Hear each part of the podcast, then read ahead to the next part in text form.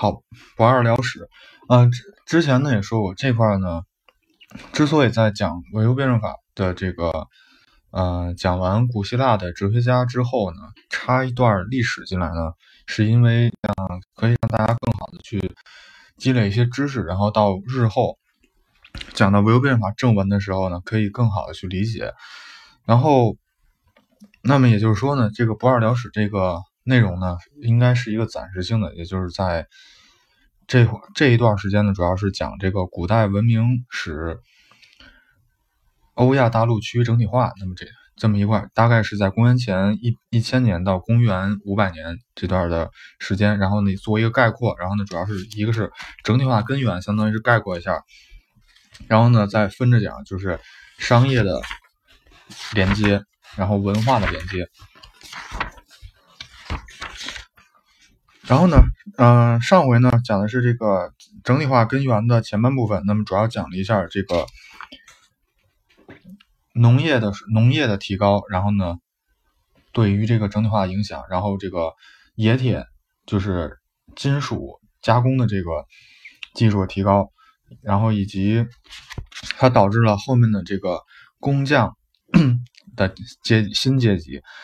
然后包括上面提了一下这个关于海陆贸、海上贸易的东西。那么今天呢，继续的还是把这个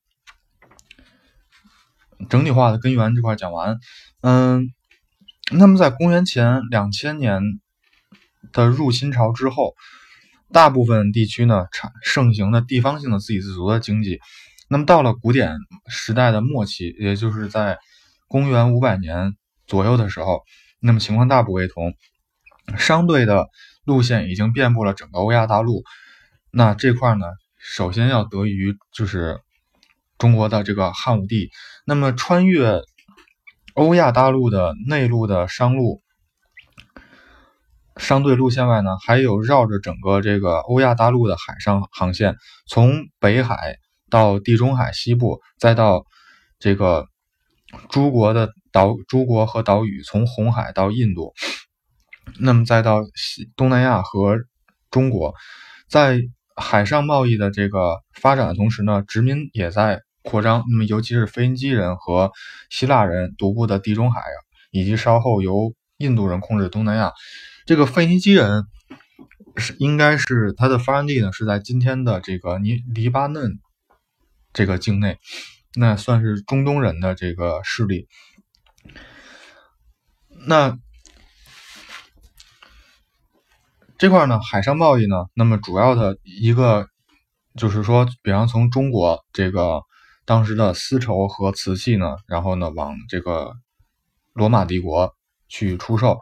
然后还一部分呢是这个在东南亚地区的这个香料，然后呢往这个欧洲出售。那么欧洲呢，可能是这个铁。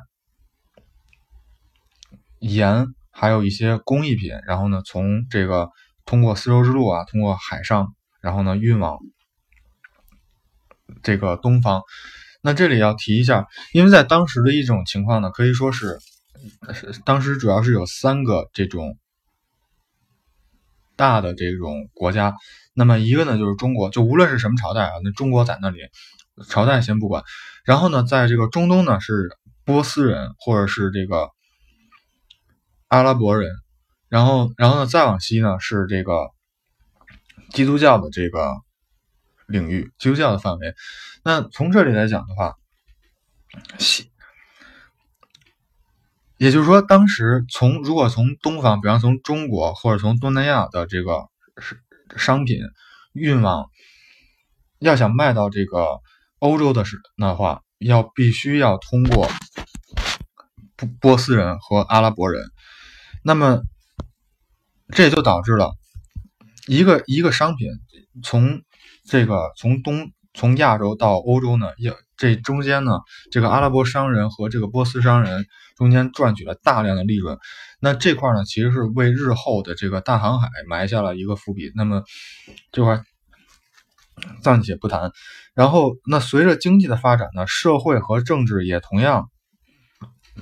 产生了重大的变化。那么军事贵族在公元前两千年的这个入侵活动中呢，获得了显赫的地位。那么这是在这个呃一体化之前。那为什么呢？因为当时的一个这个生产力的水平呢是比较低的。那么可能要从部落之间呢，通过打仗呢来这个，一个是获取这个奴隶，就是获取生产力；一方面呢，就是说可以通过这个打仗去抢一些生活必需品。那么在那个时候呢，相当于这个能打仗的、会打仗的人呢，地位就很高。但是呢，到了这个我们现在所说的这个公元前一千年以后呢，因为冶铁技术，包括这个。这种农业技术的这个兴起，那之前说，因为农业的农业的兴起呢，让大家可以不是说每个人都要去采集食物，或者说不是说每个人都要去耕种的时候，那他就就是说可以有一部分人去生产粮食，有一部分人生产这个工艺品，比方像碗、杯子、勺子，然后呢，还有部分人负责把这些东西交换。那么在这样一种情况下呢，这个商人和工匠和海员，因为因为上面提到这个。海上贸易，那么海员阶级呢就开始兴起。那么从这个时候开始呢，军事贵族的这个地位呢开始瓦解。那那这样的导致就是说旧的这种部族社会呢也就开始瓦解，因为商业的这样一个发展呢，那么导致的就是说它的它必须这个商品之间交换必须要有一种等价物，必须要有统一的等价物，那就出现了铸币。那么就是说。之前呢，可能是这个部落之间的一种分工，就是说，那大你你去这个可能做衣服，然后你去采集，你去这个耕种。那因为现在需求更大，就是说这个经济的发展更迅速了，那就必须的要通过这种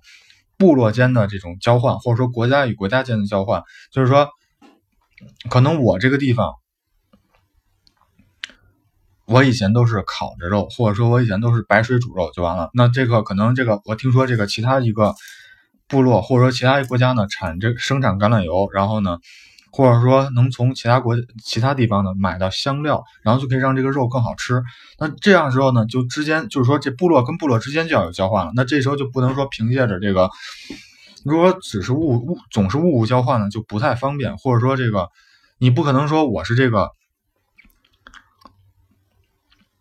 就是说，比方说我是这个这个部落的，我可能特别擅长生产铁器，然后另外一个部落呢，我可能特别生产生产这特别擅长种植橄榄，然后呢去榨取橄榄油。那那那，比方说我们俩之间相互商量，就是说我我把铁器提供给你，然后你把这个橄榄油提供给我。那在当时那样的条件下呢，这种这种行为很难很这种情况很难说成型，所以说那就必须引入了这个货币。那么这也是导致了这种旧的部落的社会的一个瓦解。那么由于这个是是经济发展，嗯，那也促进了这个在政治上的一种政治体制的一种改变。那么在之前呢，之前说过是部落呀，或者说是这个共和国的形式，嗯，那么也因为因为这种经济的发展，也是因为因为要统一化，所以呢。它被王国和这个帝国所取代。最简单例子，比方说秦始皇在统一完六国以后，统一货币、统一文字、统一这个这个两个车，就是车的那个两个两个轮胎之间、两个轱辘之间的距离，包括这个统一度量衡，这些其实都是为了可以促进经济的发展，因为。你货币统一了以后，那么交换起来就很方便。那么你这个度量衡统一以后，就是说我我我说的一斤跟你说的一斤是是一样的，就都是五百克的时候，那大家这样交换起来就非常方便，包括语言那么交流。所以说，在这种情况下，就是说因为经济的发展，它必然导致的就是说在政治上一定会走向中央集权。那么或者说从从当就是从这个部落走向中央集权。那么这里呢，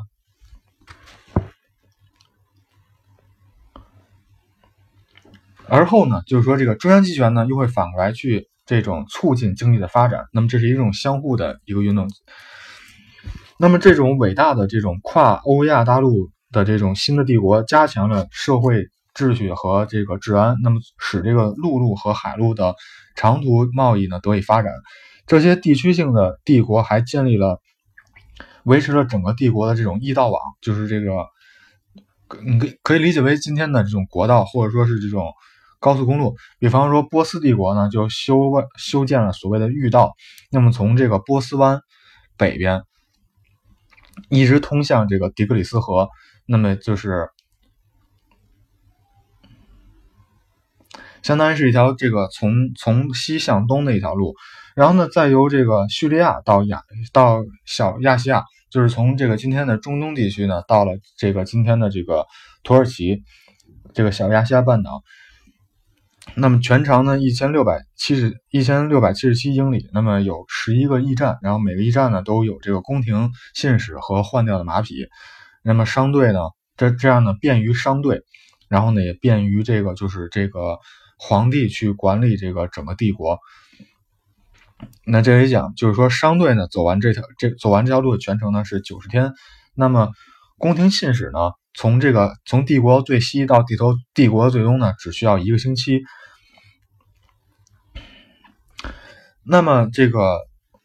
波斯帝国当时修建的这个御道啊，在今天呢仍有一些桥梁呢还在使用，那么这也说明了这个当时的这种，嗯。波斯帝国的一个强盛，那么欧亚大陆的另一端就是我们的中国，我们中国人呢，就是精心修也精心修治了这个交通网。那比方说，在秦始皇时期呢，就把两就是那个灵渠，就是把呃我忘了是哪条河和哪条河了，把两条河给连到了一起，然后还有这个当时也是修了这个御道。那么这个货物呢，可以从这个今天的广州呢运到长江流域，然后呢，在这个运到海外。那么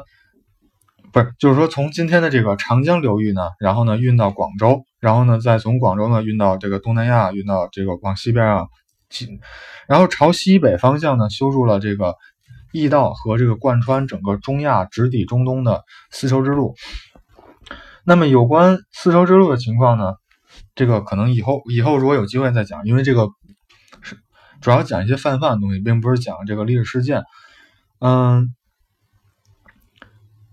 那么修当时呢，中国呢修筑这个驿站呢，有这个中央和地方的这个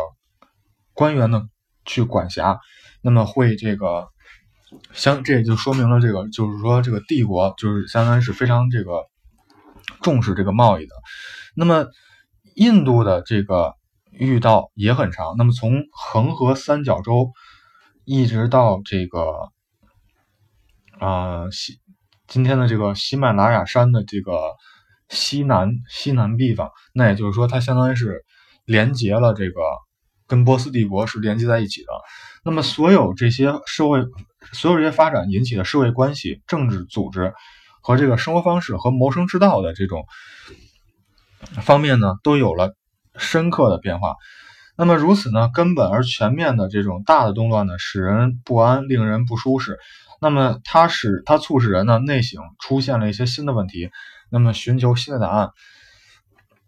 那就衍生出了这个就是相当于也是对这个思想史思想来讲的话，有了一定的一个很大的推动。那么就是这种像当时的这个道德伦理社会制度。包括宇宙和生命的起源的目的，这些思考呢，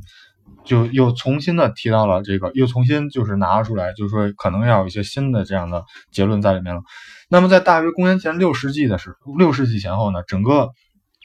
欧亚大陆呢，到处都是提出探讨以上问题的这些人。那像之前讲的泰勒斯啊，讲的这个赫拉克里特，然后对，这儿讲一下，就是说这个由水白主讲的这个。呃，西方哲学史呢，从从这星期开始呢，开始这个正式的开始更新。那么他刚才呢，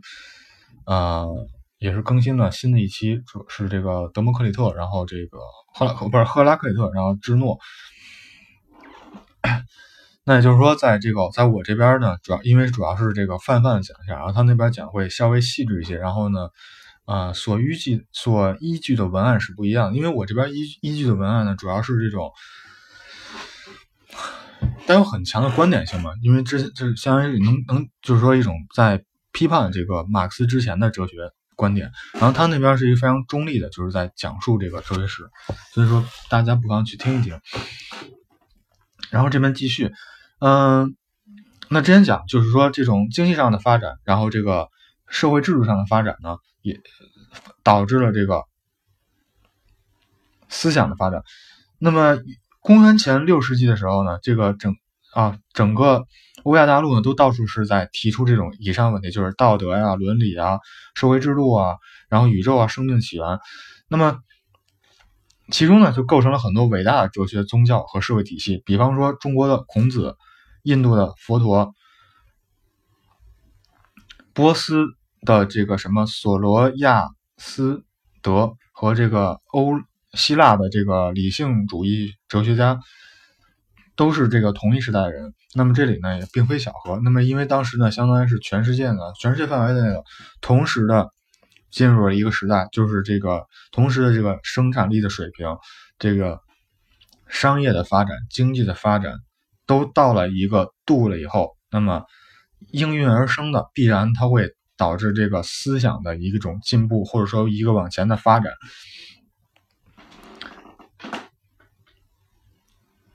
然后关于这关于刚才说的这个孔子、佛陀的，还有这个希腊主义的这些东西呢？嗯，会在后面，就是在这个文化连接中呢，再继续的讲。然后实际上呢，这些文明的特独特的这个哲学观和社会制度，正是在这一时期发展出来的。那么，并在以后数世纪中呢，以各自的这种特征呢，持续到现在。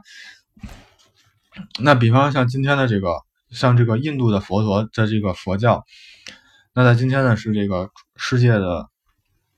三大宗教之一，然后这个希腊的理性主义呢，在今天呢，这仍然像柏拉图，像这个亚里士多德，他们在今天呢，仍然有很很大的这个影响力。那么，